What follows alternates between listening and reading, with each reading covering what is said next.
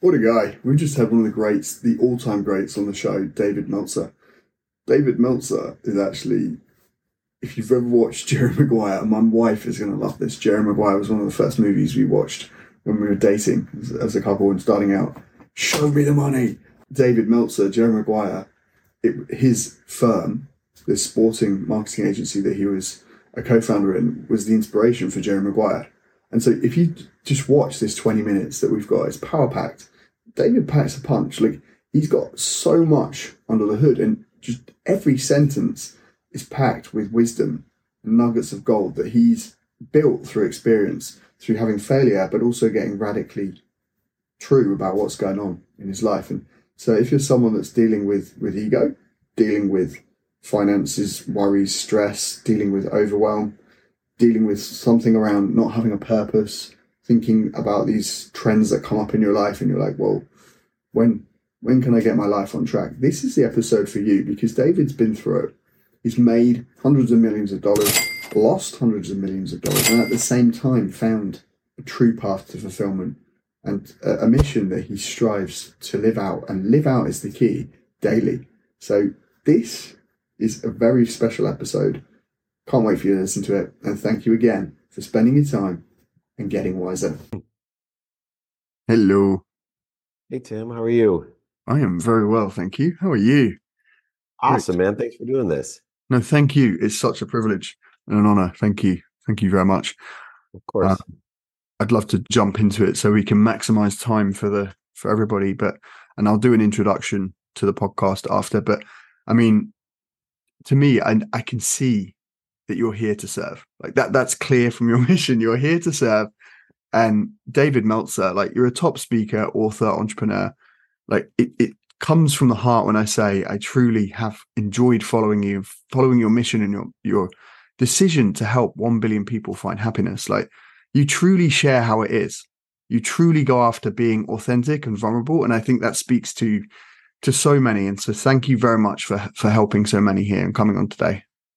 Well, thank you for having me. And you know, only change I would have is it's more than a billion people. I don't like to limit myself. And most of my messaging is helping other people not limit themselves by the meaning of the past, the lessons of the past, mistakes, failures, setbacks of the past, which we all have experienced. And I've experienced in an amplified nature, but also the self image that we have that's projected between the differentiator of I am and this is what I want people to think I am. And in the context of that simple, hey, Dave, I to appreciate you for empowering a billion people, I think it's important to stop and say, no, it's over a billion people. I'm not going to limit the meaning of my past by limiting my self image of my future. And I don't want anyone else to do the same.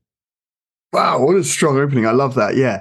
That you just kicked off something massive because self image like this is so important like what can self-image do to us and what would you suggest people do to raise their own self-image? Yeah well first what self-image does is it starts our self-talk and 80% of our self-talk is negative. And even worse than that 90% of our self-talk is repetitive.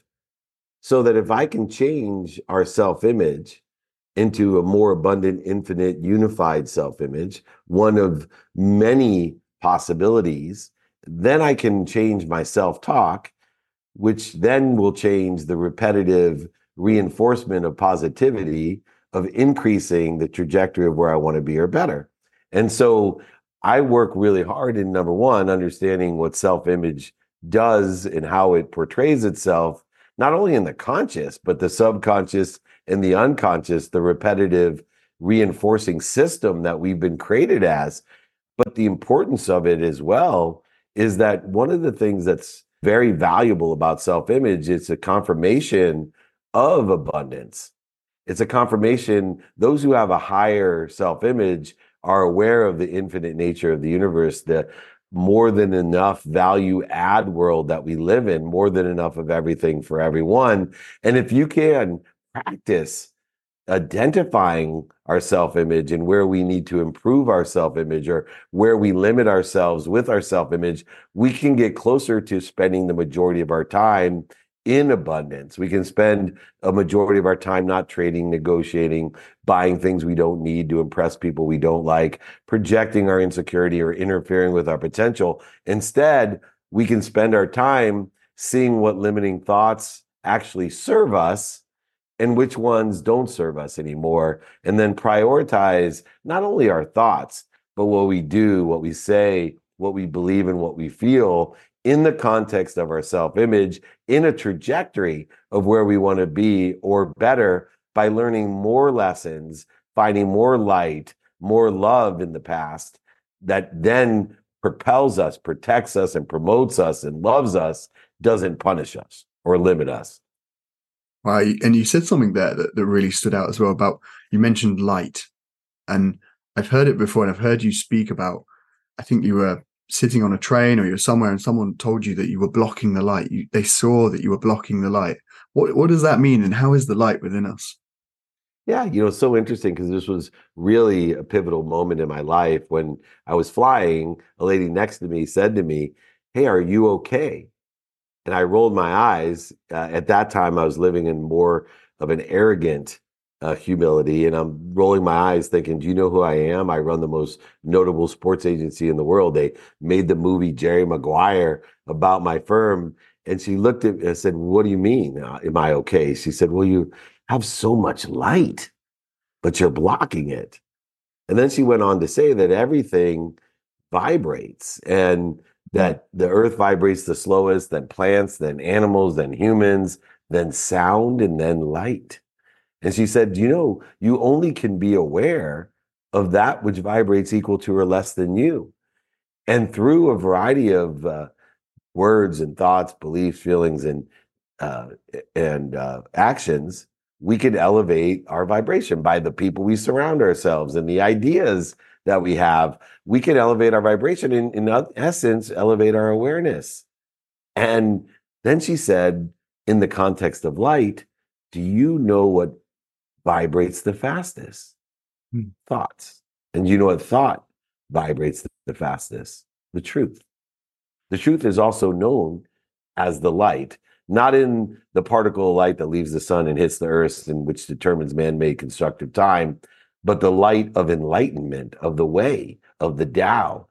And when we can understand the truth and pursue the truth, the truth of ourselves, what we talked about earlier, to pursue our potential, to find our enlightenment, our higher selves, then we can raise our awareness and things are easy, not diseasy.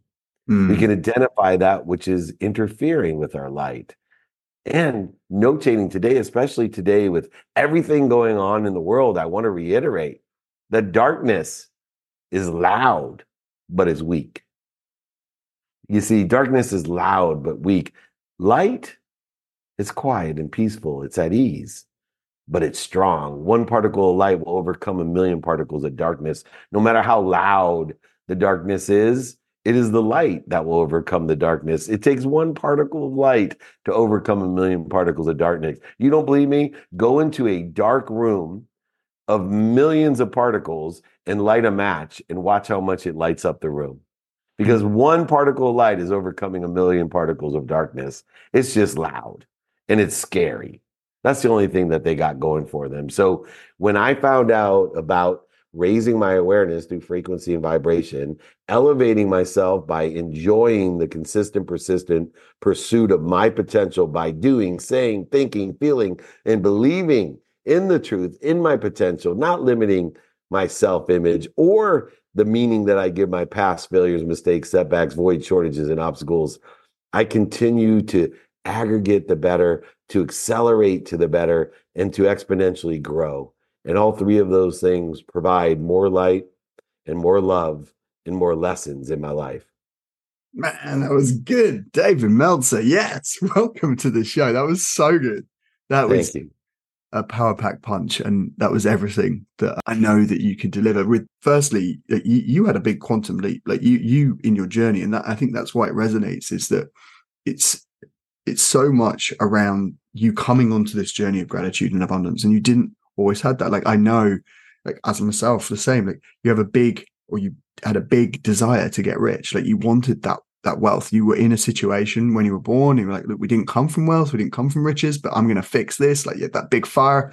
And and to hear you talk about the persistent, consistent direction of your full potential, like that, that is so key. And I think can we just walk back through your journey of getting getting to be a millionaire at 25 at how fast that came through all of the steps to get to that point where we get to the consistency and the persistence in the pursuit of your potential. Yeah. So you know growing up poor which many of us do i had a single mom raising six kids that packed my dinner in a paper bag. After she taught second grade filled up turnstiles at convenience stores with greeting cards just so we could eat. I wanted to be rich. I thought money would complete the set. I thought money would complete me uh, a line that was used from Jerry Maguire. You know, you complete me. I thought money would complete me uh, because the only time I wasn't happy was when there's financial distress. And so for me, uh, understanding how I was going to ascertain that money was the idea that if I could learn to love what I do, and I did it consistently enough, and I did it long enough, it would tell me all its secrets.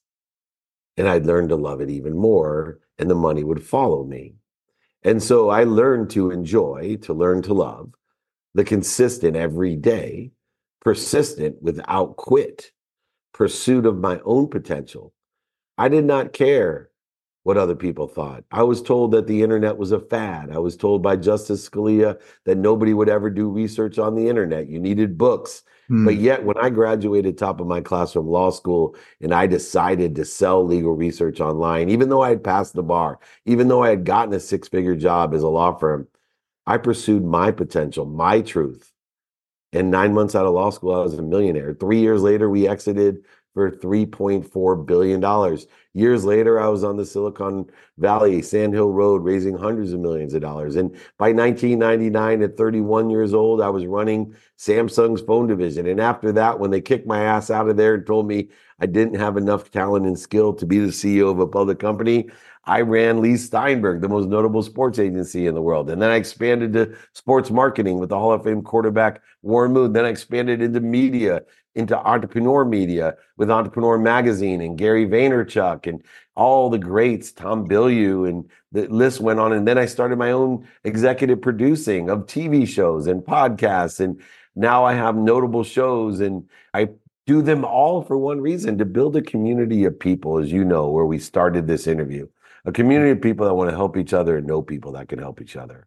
That's all I want a community of over a billion people that want to help each other and know people that can help each other. And one of the outcomes in which I did not know and understand years ago when I started building this community was when you build a community of people, when you empower others to empower others, when you build a community of people that want to help each other and know people that can help each other, you build a community of people that will buy from you and sell for you for life. And there's nothing more abundant than that. It's plentiful. Yes.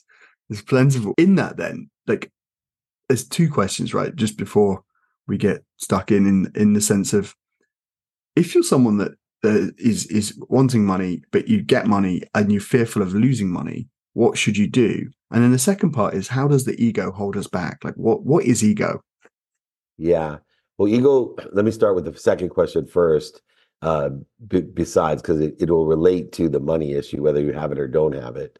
Ego is anything that edges goodness or edges God or edges gold out of your life. EGO. Mm. For me, hmm. there's a paradigm shift that's necessary that will reconcile both of these questions. It's Am I going to live my life in a world of not enough where things happen to me? Or am I going to live in a world of just enough for me where I'm buying things I don't need to impress people I don't like or punished in a world of not enough? Or can I switch the paradigm to live in the world of more than enough? Mm. So hmm. instead of being more happy and more healthy, more wealthy and more worthy, I just have to figure out what I'm doing to identify or interfere with it. And so understanding human nature, because human nature never changes, is that fear is what interferes with our potential. And so there's only two types of fear there's fear of the past, which usually results in resentment and guilt of the void, shortages, and obstacles, mistakes, setbacks, failures, even successes, defining moments, historical relevances of our past, or fear of the future, which usually manifests itself in worry or anxiety, which is a duplicative negative, which not only interferes with our potential or our truth, but it's actually wishing for what we don't want. And so when we practice identifying fear, we then know what happens when we're afraid. The ego presents itself. It prescribes a need to fight, flee, feed, or, or fornicate. It prescribes a need to be separate. It prescribes a need to be inferior, superior, anxious, frustrated, angry, guilty, resentful. It prescribes a need to interfere with where we want to be. And so I help people identify fear of the past and fear of the future, but also look for the patterns of the needs of the ego that interfere with your potential.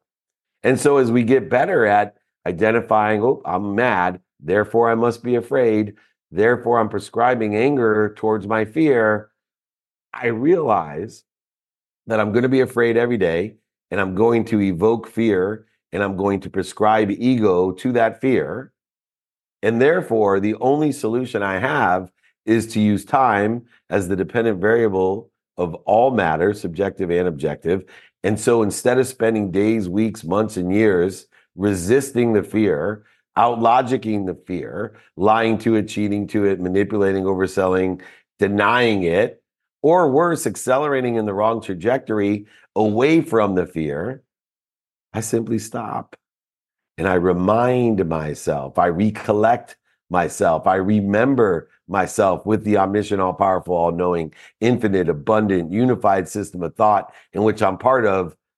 And I stop and breathe and I say, I need to roll in the right trajectory. Therefore, I'm only going to spend minutes and moments in fear, not days, weeks, months, and years.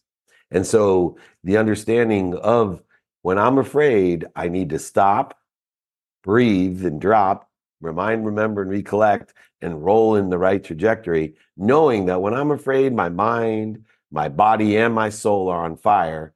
And everybody knows when you're on fire, you got to stop, drop, and roll. That's mm-hmm. what we got to do in minutes and moments, not days, weeks, months, and years. Wow, yeah, it's it's, it's recognized. So you help people recognize those trends within themselves around when fear is cropping up, and then identifying how they can quickly recalibrate. And we sh- we should be doing this on a daily basis or a moment to moment basis. I do it on a daily basis. I have daily practices. I look for the clues, identify the patterns, and then make better choices by knowing what it is I want today and a trajectory of where I think I want to be in the future by aligning the lessons of the past, the light, the love of the past, the meaning of the past with that trajectory, mm-hmm. making the nothingness of living my life like a tube, food in, food out, and making it a possibility by knowing what I want, then making it a probability by knowing who I can help and who can help me because the fastest way to get to where I want to be is either helping other people get to where they want to be or asking someone that's already there for directions and that becomes a probability. Then I make it my perspective by analyzing how can I utilize or reconcile man-made constructive time to be productive accessible and gracious to use the 24 hours that have been given to us each day in alignment with the trajectory of where I want to be by doing, saying, thinking, feeling, and believing